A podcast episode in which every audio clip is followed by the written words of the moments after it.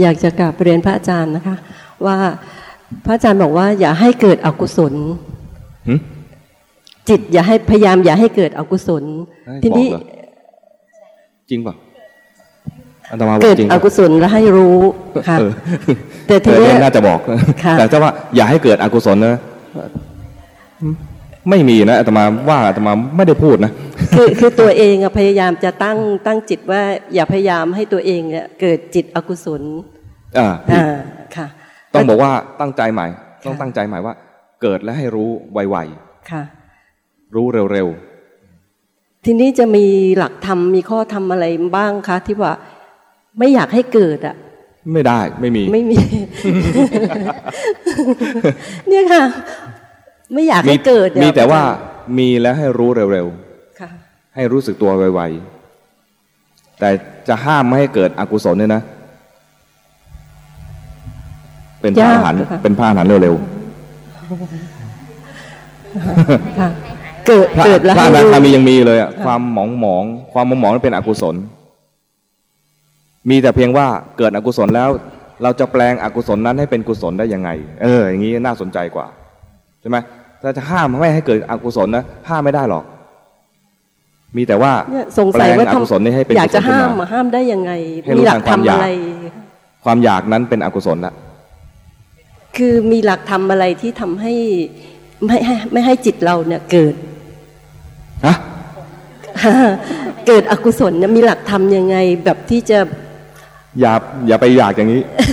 เป็นอยากที่เป็นไปไม่ได้เหรอคะอืมอยากให้จิตไม่เกิดอกุศลเป็นไปไม่ได้ พระเจ้าตรัส เวลาให้ดูจิต จิตมีราคะให้รู้ว่ามีราคะ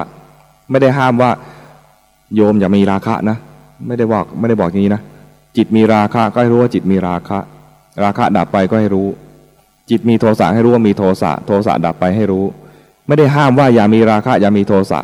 แต่มีและให้รู้ พอรู้ปุ๊บได้ได้กุศลตัวหนึ่งคือเกิดสติค่ะเข้าใจค่ะพระอาจารย์ทีนี้รู้แล้วว่าเราเกิดเงี้ยอืม จิตมันก็แบบว่าไม่ไม่ค่อยสบายใจว่าอื้อทำไมมันต้องเกิดเออมันจะหาทางตรงไหนที่จะไม่ให้เกิดอะไรอย่างเงี้ยค่ะ รู้ทันตัณหานะเรื่องนี้เป็นไปไม่ได้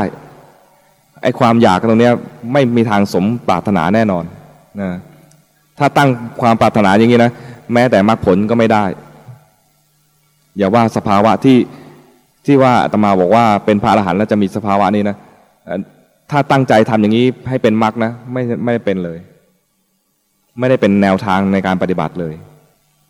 แนวทางในการปฏิบัติคือว่ามีอะไรให้รู้ตามตรง ให้รู้ตามจริง ตอนนี้เราปฏิเสธของจริง ปฏิเสธความจริงที่ปรากฏอยู่ เราก็จะไม่ฉลาดเลย เราให้รู้ทันความจริงที่เกิดขึ้น แม้มันไม่ดี ตอนรู้น่ะ ดีเลยพอดีค่ะเข้าใจไหมคือคือเรารู้แล้วสมมุติว่าจิตเราเกิดมโนกรรมอย่างเงี้ยอืม กับกับใครสักคนหนึ่งอะไรเงี้ย ที่เรารู้ทันจิตแล้วอืมเราก็มานั่งคิดอีกอู้เราไม่น่าเกิดมโนกรรมเลยนะ อะไรอย่างเงี้ย แล้วเออทำไงที่จะไม่ไม่ให้เกิดได้อะไรอย่างเงี้ยค่ะตอนอย่างเงี้ยไอ้ตอนที่คิดอย่างเงี้ยเรียกว่าเป็นความคิดทับถมตัวเอง ทุกข์จริง ๆ แล้วมันหมดไปแล้วเนี่ยนะเราสร้างทุกข์ทับถมตัวเอง ให้รู้ทันตัวนี้ เป็นความปรุงแต่งที่ไม่จำเป็นนะเป็นความปรุงแต่งในใจ